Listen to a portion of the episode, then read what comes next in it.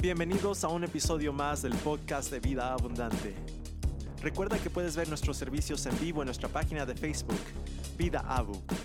También te invitamos a que nos sigas en nuestras otras redes sociales, en Twitter, Vida Abundante IL, o en Instagram, Vida Abu. Puedes visitar nuestra página web www.vidaabu.com para obtener las notas de las prédicas.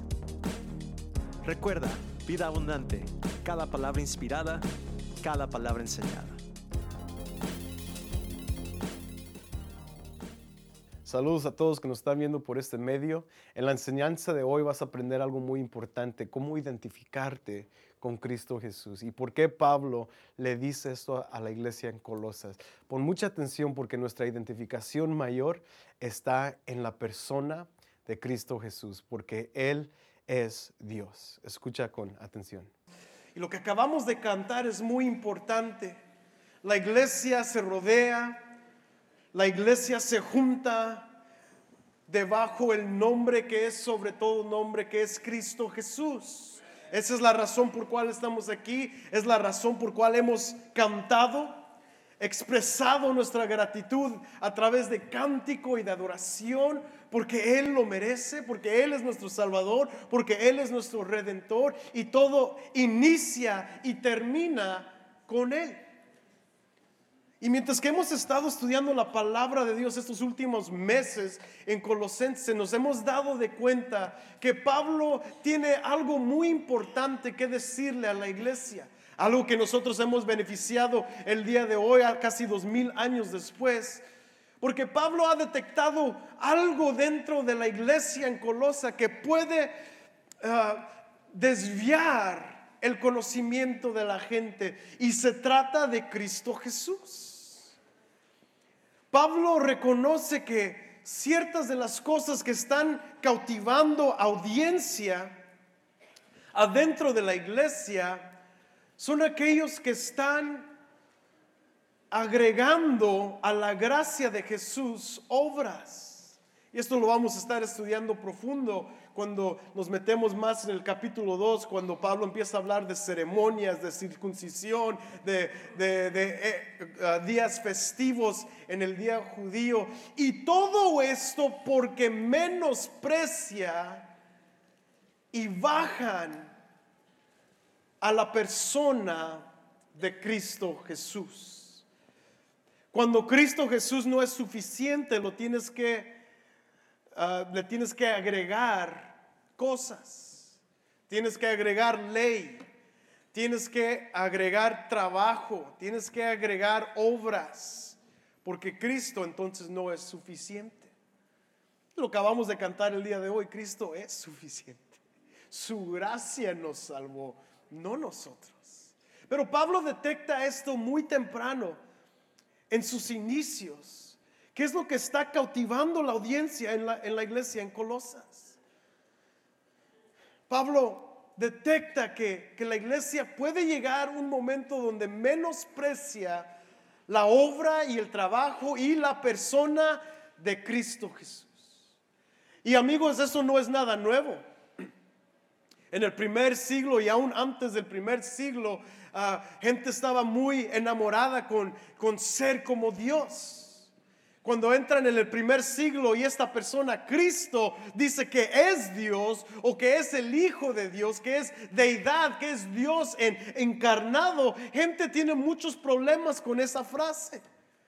¿Cómo es posible que Dios se humille a tener carne como nosotros? No es posible, es algo que para ellos, para mucha gente del primer siglo, era, no, no se podía aceptar. Era muy trabajoso aceptar ese concepto de que Jesús es Dios. De hecho, muchos de los dilemas y preocupaciones, no solamente del primer siglo, sino del segundo, tercero, cuarto, quinto, muchos de los concilios ecuménicos de las iglesias que se tuvieron que juntar, era porque estaban tratando con la persona y el trabajo de Cristo. Eran pleitos por 400, 500 años, 700 años. Aún Después del renacer, del renacimiento del siglo XVII y con la iluminación del siglo XVIII y con el racionalismo del siglo XIX, Cristo Jesús estaba siendo menospreciado cada día más. En los últimos tiempos, en nuestros en nuestros tiempos modernos de estos últimos 200, 300 años, infiltró a la, iglesia algo que conocemos como ah, ah, cristianismo liberal. El liberalismo, no en, no en liberal, liberal de carnalidad y de pecado, sino en pensar. Alrededor del siglo XIX entra este, este, pensamiento que, fue influido a través de estos nuevos avances tecnológicos del siglo XVII y XVIII, donde el hombre se encuentra que ellos pueden avanzar la, cultura en sus propias fuerzas y ya no necesitan a Dios. Y, algo empieza a suceder en el siglo XIX con este pensar teológico liberal que Jesús ya solamente es un ejemplo de fe, pero no es el objeto de nuestra fe. Personas como Friedrich Schleiermacher, un liberal, le, llaman el, padre del cristianismo liberal de, de los alemanes y que influyó aún todavía tiene mucha influencia el día de hoy. Acabo de escuchar un sermón el día de ayer. Yo no sé si tú estás envuelto en todo eso de la boda del, año, del siglo en Inglaterra. a mí no me gusta nada de eso, pero estaba viendo en Twitter que muchas personas estaban comentando acerca del sermón que se compartió en la boda y, y, muchos lo estaban elogiando, diciendo que este es un sermón poderoso para unir a la iglesia. Entonces me picó la curiosidad y lo escuché un poquito. Y lo que encontré en los primeros 10 minutos no fue evangelio y no fue a Cristo Jesús presentado. Es, se trata de amor y se trata de ser buenas personas. ¿Quién sabe qué, qué más dijo después? Ya me dio sueño y me fui a dormir, pero, pero no era el Evangelio. Y no era Cristo que encontramos en la Biblia viene de un pensar que nació en el siglo XIX con personas como Friedrich Schleiermacher. Que, que, que él decía de Jesús, la razón por cual él fue sin pecado es porque él tenía la conciencia de Dios. No que él era Dios, sino que tenía su conciencia. Y lo que él promovía era que Jesús al hablar transmitía sentimientos emocionales y sentimientos que nos hacían actuar de ciertas maneras. Para él el sentimiento era más importante que lo que declaraba la palabra. Al fin de todo, Schleiermacher lo que él decía es que tú y yo un día vamos a tener esa misma conciencia aquí en la tierra. Y un día vamos a tener la conciencia de Dios y vivir sin pecado. Porque Jesús es nuestro ejemplo y podemos ser como Él, pero Él no es el objeto de nuestra fe. Y hoy en día, esto se presenta después de 200 años de pensamiento liberal, se presenta en nuestros tiempos culturales modernos porque muchos creen que no necesitan a Cristo. Cristo es alguien más otro buen hombre, otro buen ejemplo, así como Mahamed, así como Gandhi, así como cualquier otra persona que hizo buenas cosas en el mundo. Y menosprecian el trabajo de Cristo Jesús. Y al menospreciar el trabajo de Cristo Jesús, uno se convierte en su propio Salvador. Porque lo que Jesús hizo no era para nuestro pecado. Era un ejemplo solamente. Y eso es muy peligroso. Pero fíjate, para hoy, para estos días, fíjate lo que Pablo dice en capítulo 2.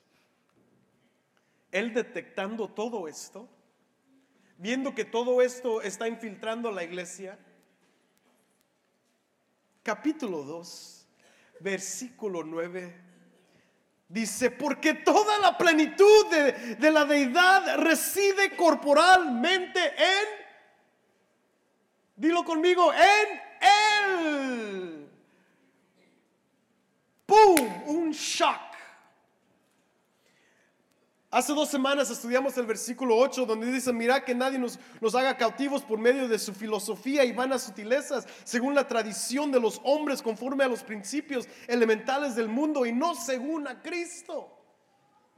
Y Pablo, para atacar el dilema de la menospresión y de, de, de bajar la importancia de Cristo en la iglesia, inmediatamente responde con Cristo. Y nos deja saber que toda la plenitud de la deidad reside corporalmente en. Yo quiero que pongan mucha atención a esas frases en estos próximos versículos, porque vamos a ver casi seis veces que esta frase en Él, en Él, en Él, con Él, con Él, en Él, en Él, están muy presentes en lo que Pablo está tratando de establecer en estos seis versículos. Porque la medida de la verdad y de nuestra fe no se encuentra en, una, eh, en unas reglas, no se encuentra aún en nuestra propia astucia, no se, no se encuentra en nuestra propia sabiduría, se encuentran en Él. Todo es medido a base de la verdad de Cristo Jesús. Él es la regla de la verdad, no la filosofía del hombre no las vanas sutilezas del hombre, no, no la sabiduría tecnológica, avance impresionante del hombre. Imagínate, hermanos, ya los carros se manejan solos. Ya han matado a cuantas, unas cuantas personas. Pero wow, estamos en el siglo donde el carro se maneja solo. ¿Cuándo ibas a pensar que un carro se iba a manejar solo? ¿Verdad? Pero a pesar de, medimos todo a la verdad de Cristo Jesús. ¿Por qué? Porque la deidad reside corporalmente en Él. Estas palabras son muy importantes. La plenitud, la pleroma que dice Pablo, esto es el estado completo. Si, si el humano es incompleto, separado de Cristo, en Él el humano es completo. ¿Por qué?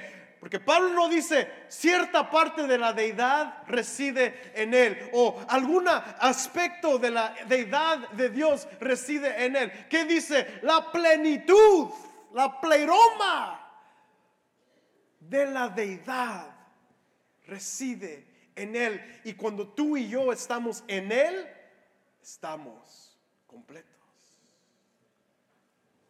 Ay, pero es que quiero mi esposa. Me siento vacío sin esposa. Bueno, te puedes sentir así, pero si eres hijo de Dios, tú estás completo en Él. Un día Dios te la va a traer. Sigue luchando, sigue orando, consíguete un buen trabajo. Salte de la casa de tus padres. Un día Dios te la va a traer. Pero tú estás completo en Él. El, que tú estés aquí como hijo de Dios, amigo, no, no, no tienes que pelear por, por, por, por cosas que necesitas. Tu, tu, tu vida integral, tu vida de integridad, la perfección de tu cuerpo, no en, en medida de, de sin pecar, sino lo, lo- todo lo que tú eres perfectamente delante de Dios. Eres perfecto delante de Él porque Él está en ti y tú estás en Él. Estás completo. No hay nada que te falta. Estás en Él y dice todo eh, la plenitud de la deidad. ¿Qué es la deidad? Es interesante que esta palabra griega, theitetos, se encuentra solamente aquí. Y describe la naturaleza, el carácter y la esencia de divinidad, de Dios. ¿Qué está diciendo Pablo a esta iglesia? Mientras que los demás quieren ser completos con Cristo y con otras cosas que están predicando, otras ceremonias que vamos a estar viendo, otros días festivos que vamos a estar examinando después, otras cosas que, que dicen no puedes estar completo si no tienes esto, si no has sido circuncidado. Pablo dice, no, no, no, no, no, porque Dios completamente reside en Cristo. Toda la esencia divina de Dios está en hombre. Y por eso usa esa frase corporalmente, en forma de cuerpos, el somatos, la, la, carne. Dios se hizo hombre, lo invisible se hizo visible a través de Jesús. Por eso vemos su gloria en el rostro de Jesús. Dios completamente, verdaderamente en Cristo. Y el versículo 10, y habéis sido hechos completos en Él. Digan conmigo, en Él. Que es, Él es la cabeza sobre todo poder y sobre toda autoridad. La iglesia está completa en Cristo Jesús. Fíjate, aunque no podemos pasar todo un tiempo explicando cristología y la doctrina de la en sí la Trinidad o de, o de la de, cristología y de, cómo funciona esto. Les quiero demostrar la importancia que Pablo entendía en predicar esto en Colosas. ¿Por qué Pablo supo esto? ¿Por qué Pablo está diciendo esto? Lo, recordamos del capítulo 1, el versículos 15 al 20. ¿Por qué Pablo está dándole esta autoridad a Cristo? Porque él sabía. Primero porque él recibió el mensaje de Cristo Jesús propiamente. Él sabía quién era Cristo y sabía los efectos de su trabajo.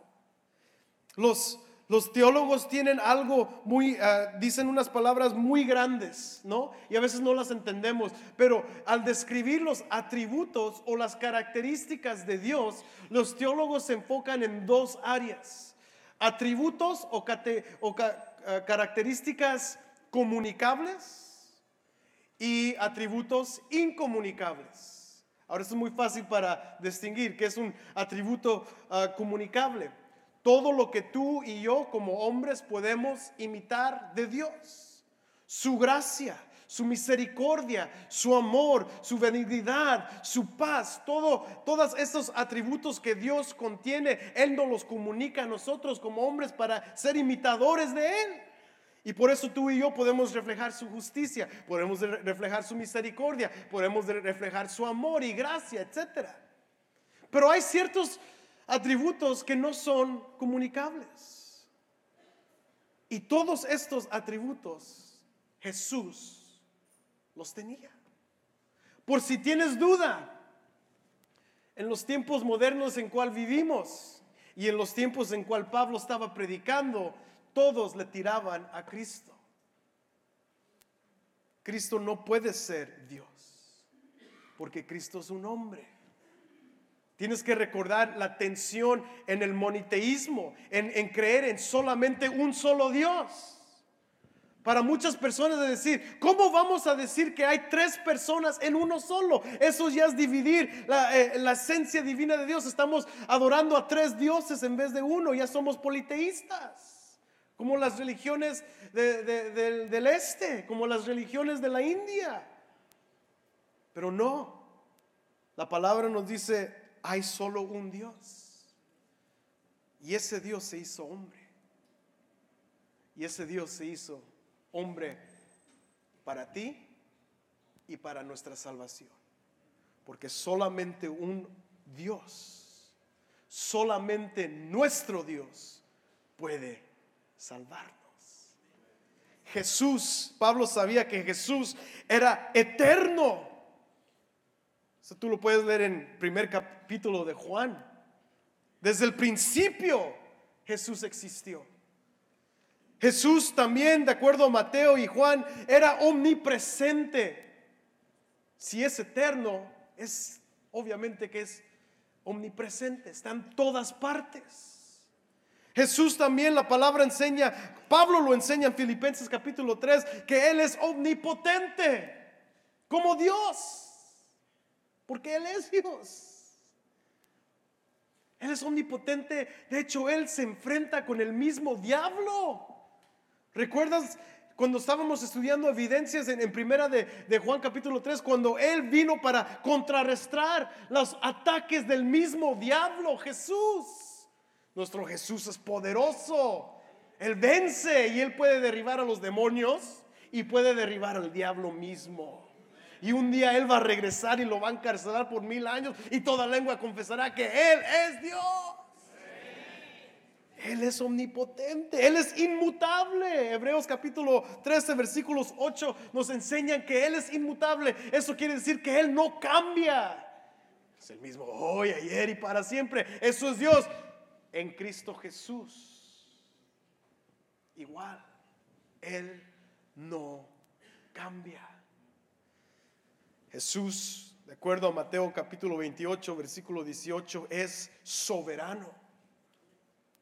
Él sabe todo y tiene todo en orden.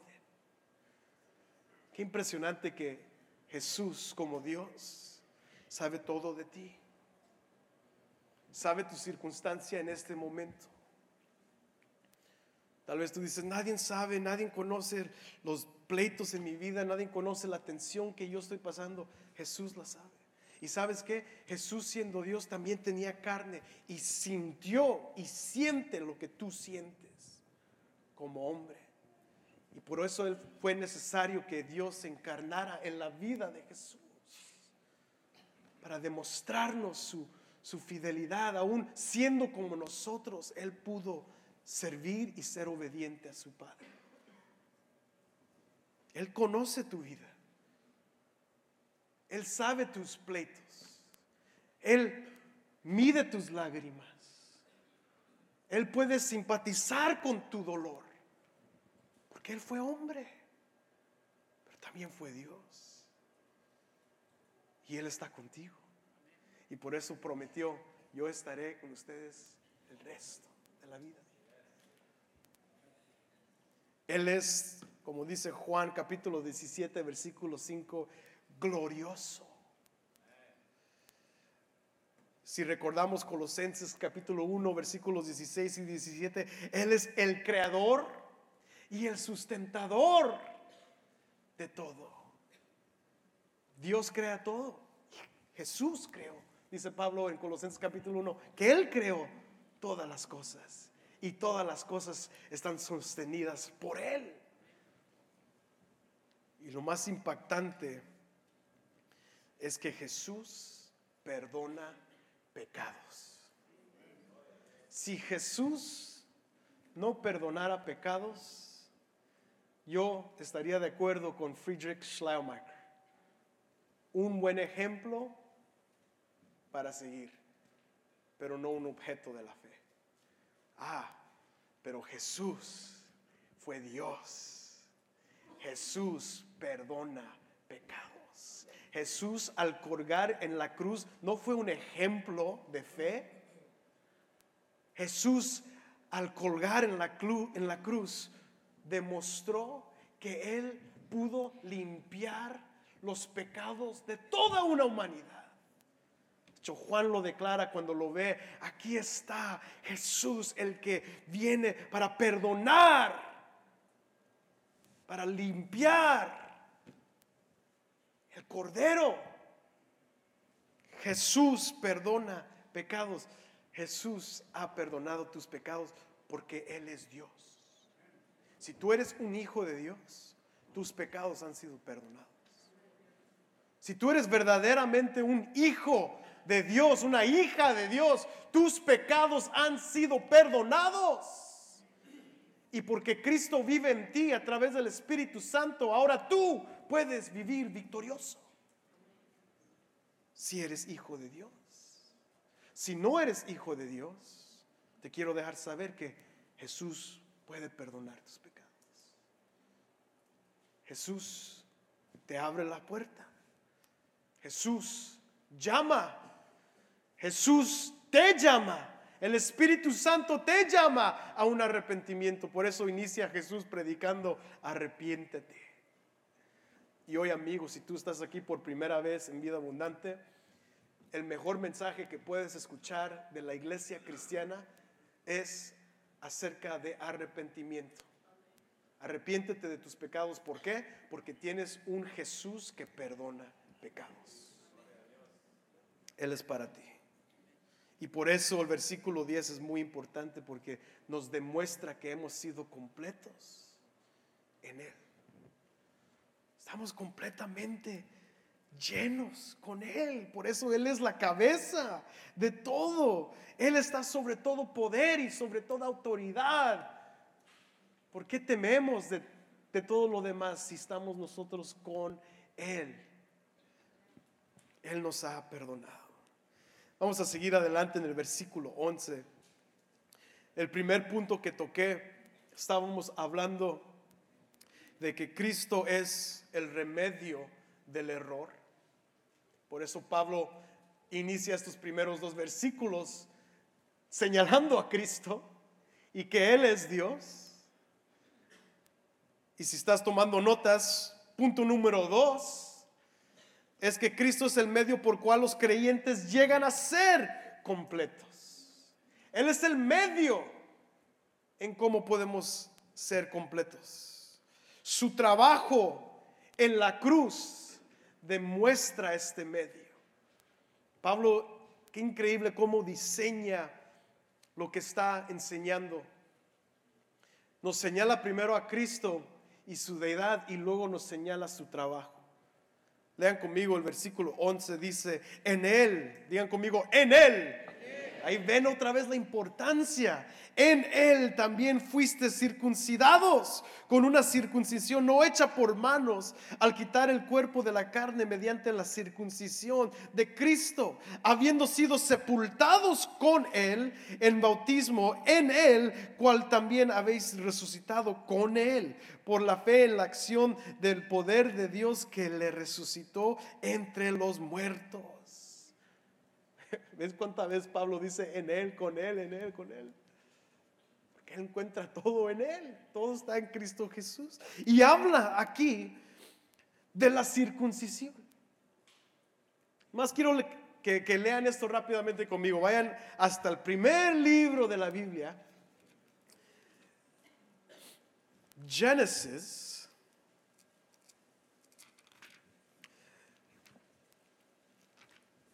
capítulo 17, quiero demostrarles la importancia de la circuncisión de acuerdo a los judíos. Y es por eso que esta filosofía que estaba entrando adentro era una mezcla media judía, gnóstica, filosófica, y estaba requiriendo y estaban enseñando, y por eso Pablo es enfático en esto, estaban enseñando acerca de la necesidad de ser circuncidados físicamente. Fíjate la importancia, el, por qué. Capítulo 17, versículo 11 dice, seráis circuncidados en la carne de vuestro, de vuestro prepucio y esto será la señal de mi pacto con vosotros. Para el pueblo judío, esta era su identificación con Dios. Parte del linaje escogido a través de Abraham, esto para ellos era señal de identificación y de, de cerrar el pacto de Dios con su gente. Al ser circuncidados se separaban de todos aunque esta era una práctica muy común en ese tiempo, Dios requería esto del pueblo judío para marcarlos e identificarlos con Él y su pacto. Pero también era algo simbólico por cual Dios demandaba esto de, de su pueblo. Era cortar simbólicamente lo impuro. Por razones de salud, el órgano del hombre cargaba mucha bacteria en su exceso de cuero. Y al remover y quitar esta, este exceso del hombre, minimizaba la transferencia de bacteria en el pueblo. Simbólicamente lo que Dios estaba haciendo en el pueblo de Israel era cortarles la impureza de su corazón. Cortar la impureza y que ellos podían vivir como un pueblo separado del pecado, porque el pecado ha sido cortado de ellos. Demostraba que ellos estaban siendo limpiados profundamente. Ahora en el Nuevo Testamento, el hecho de, de los que estaban enseñando esto para, para decir que los que están en la iglesia ahora también tienen que ser circuncidados. Imagínate si nosotros dijéramos eso el día de hoy. Bueno, todos aquellos miembros de vida abundante, hombres, vamos a tener unas operaciones el día de hoy para demostrar que son puros. Bueno, gracias a Dios, Estamos en el Nuevo Testamento y bajo el nuevo pacto en cual Pablo enseña que hemos sido circuncidados con Cristo. Espiritualmente, Cristo hizo para nosotros lo que el viejo pacto hizo para Israel. Cristo con él ha separado y cortado de nuestro linaje de Adán nuestro pecado. Lo que heredamos a través de Adán, a través de Cristo Jesús, hemos sido separados de ese linaje y ahora podemos vivir para Él. Y esto va más profundo, porque lo que hizo Cristo fue circuncidar nuestro corazón. Lee, rápidamente conmigo en Deuteronomio, otra vez en el Antiguo Testamento. Deuteronomio capítulo 30. Más quiero que lo leas. Versículo 6. Deuteronomio 30, versículo 6 dice, además el Señor tu Dios circuncidará tu corazón y el corazón de tus descendientes para que ames al Señor tu Dios con todo tu corazón y con toda tu alma a fin de que vivas. Cuando Cristo nos circuncidó, lo hizo en nuestro corazón para que le podamos amar. Y Pablo les enseña esto a su iglesia, a la iglesia en Colosas hey, esta gente quiere que físicamente te circuncide, pero esa es solamente una señal externa. Lo que Cristo hizo fue interno. Lo que Cristo hizo te, te quitó el pecado de tu corazón. Y Pablo les está recordando de esto. Por eso el versículo 11 eh, dice, fuiste circuncidado. Probablemente muchos de ellos, como eran parte judío y parte griegos, ah, no estaban circuncidados físicamente. Pero Pablo les recuerda que cuando Cristo les regeneró, Él, los, él también los circuncidó en su corazón. Y fíjate qué más. Pablo demuestra la circuncisión de Cristo en sus vidas y luego les señala el bautizo. Si sigan leyendo conmigo el versículo 12, habiendo sido sepultados con él en el bautizo. En el bautismo. ¿Qué sucede cuando nos bautizamos? Nos identificamos con Cristo en su muerte. Por eso nosotros bautizamos a creyentes, a personas que han confesado a personas que han sido circuncidados del corazón. Porque lo que sucede en lo interior, cuando el Espíritu Santo y la palabra de Dios circuncidan tu corazón, tú lo vas a demostrar externamente en el bautizo. Si no has sido bautizado, pon atención por las fechas de los bautizos. Pero nosotros nos identificamos con Él. La iglesia se identifica con Cristo porque Él descendió, Él, bajó, Él murió, Él fue sepultado. Y nosotros al bajar dentro de las aguas, nos sepultamos con Él, pero también demuestra que morimos al pecado. En el bautismo es una, es una gloriosa parte del bautismo de la identificación con Cristo. Que no solamente nos identificamos en que Él fue sepultado, pero ¿qué sucedió? Él venció la muerte. Él venció las tinieblas. Y en el bautismo nos identificamos con eso. Nuestras vidas mueren al pecado. Por eso muchos dicen, Ay, es que no estoy listo para ser bautizado. es que todavía me gustan estos pecaditos más. Es que si yo sé que la voy a regar y mejor no. Mejor no. En la iglesia católica romana, cuando tú pecas después de ser bebé, por eso los bautizan cuando son bebés, y tu, peca, y tu pecado después, por eso ya tienes que hacer obras de gracia para cancelar las deudas de tus pecados. Tú. La Biblia nos enseña que Cristo ha cancelado las deudas de nuestros pecados. Y en bautizarte, hermano, no es que tú estés listo, ay, es que todavía no estoy listo, hermano, sí, amo a Dios y todo. No, no, no, por eso los del Nuevo Testamento eran cuando se eh, eh, entregaban a Dios, inmediatamente ellos demostraban lo que sucedía adentro, inmediatamente, a veces. Aquí había agua, vamos Felipe, boom, boom.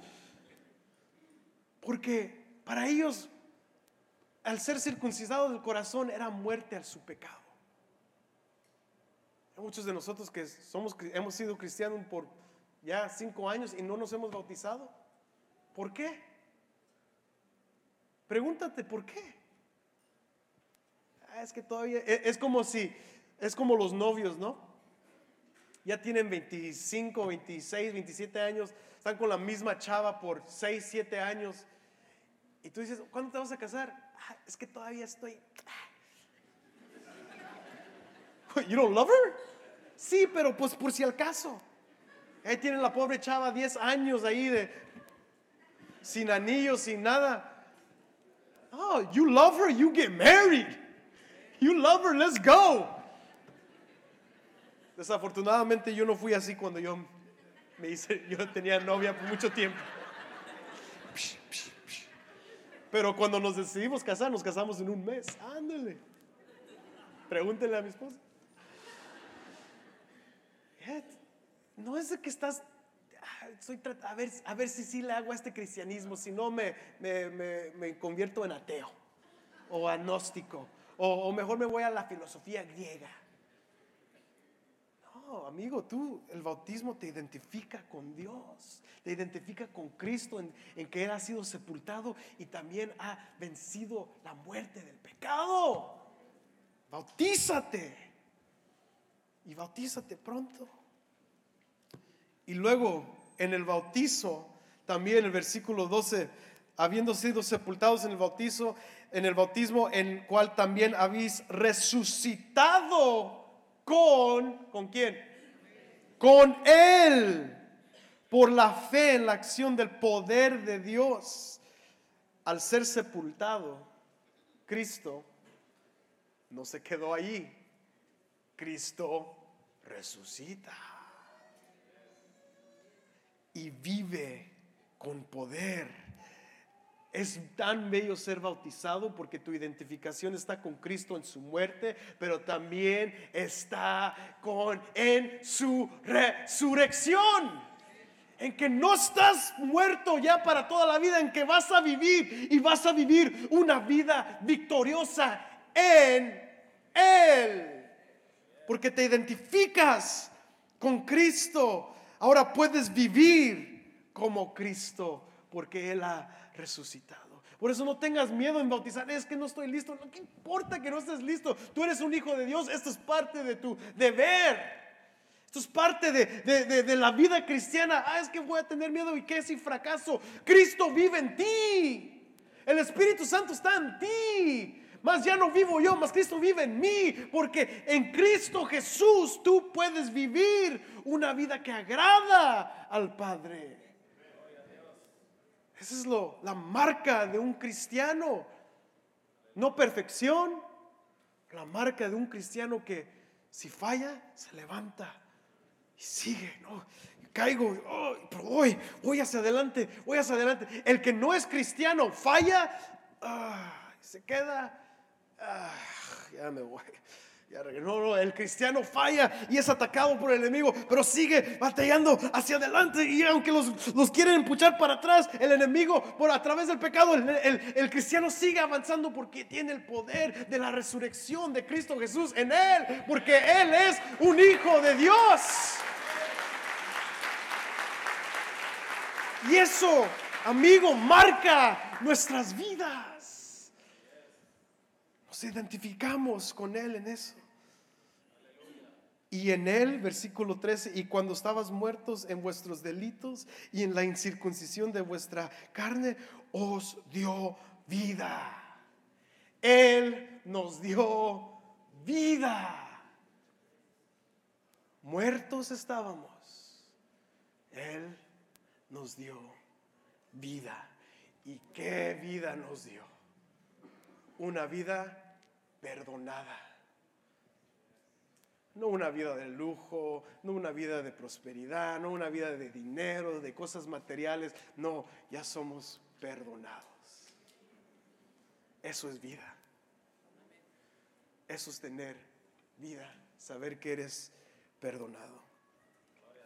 Los últimos dos versículos, habiendo cancelado el, versículo 14 y 15, habiendo cancelado el, el documento de deuda, ah, ¿cuántos tenían una deuda grandísima? Habiendo cancelado el documento de la deuda que consistía en decretos contra nosotros y que nos era adverso y lo ha quitado de en medio, clavándolo en la cruz. Versículo 15. Y habiendo despojado a los poderes y autoridades, autoridades, hizo de ellos un espectáculo público, triunfando sobre ellos por medio de él. La última parte es el plan de Dios a través de Cristo. Consiste en que tú y yo somos perdonados, en que nuestras deudas han sido canceladas y más importante, en que Él gobierna sobre toda autoridad y principado en esta tierra. Y cuando tú y yo estamos en Él, somos más que vencedores. Porque Él los ha despojado e hizo de ellos un espectáculo público. Los hijos de Dios, ami- amigo, tú eres, si tú eres un hijo de Dios, esa cruz no es pena para ti. La cruz no es vergüenza para ti.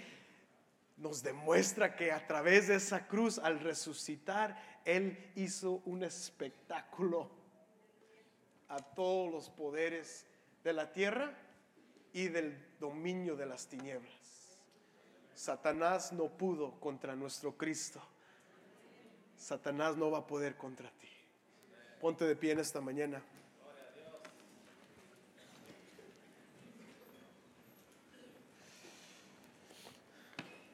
Antes de pasar a los anuncios y la ofrenda, déjeme orar por ustedes el día de hoy.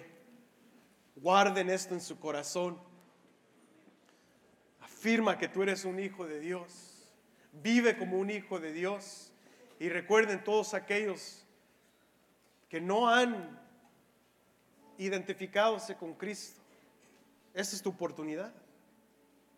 Si tú sientes que el Espíritu Santo, algo en tu corazón, una vez escuché a un brother que, que viene aquí a la iglesia, me dijo, hey, yo vine y, y no sé, pero sentí, no sé qué sentí, y, y porque quise saber qué sentí, regresé la próxima semana. Y ha estado viniendo estos últimos meses. Déjame decirte, esa cosa a veces que tú dices, oh, es Dios. Dios te incomoda. Ese pecado que has estado ocultando delante de los ojos de Dios, Él lo ve, Él, lo- sabe todo lo que tú estás haciendo, el pecado en cual estás ahorita. Y déjame decirte, tú no vas a poder vencer tu propio pecado. Tú necesitas a Cristo. Y a través de Él, Él va a circuncidar tu corazón. Deja que Él circuncide tu corazón en esta mañana. Vamos a orar.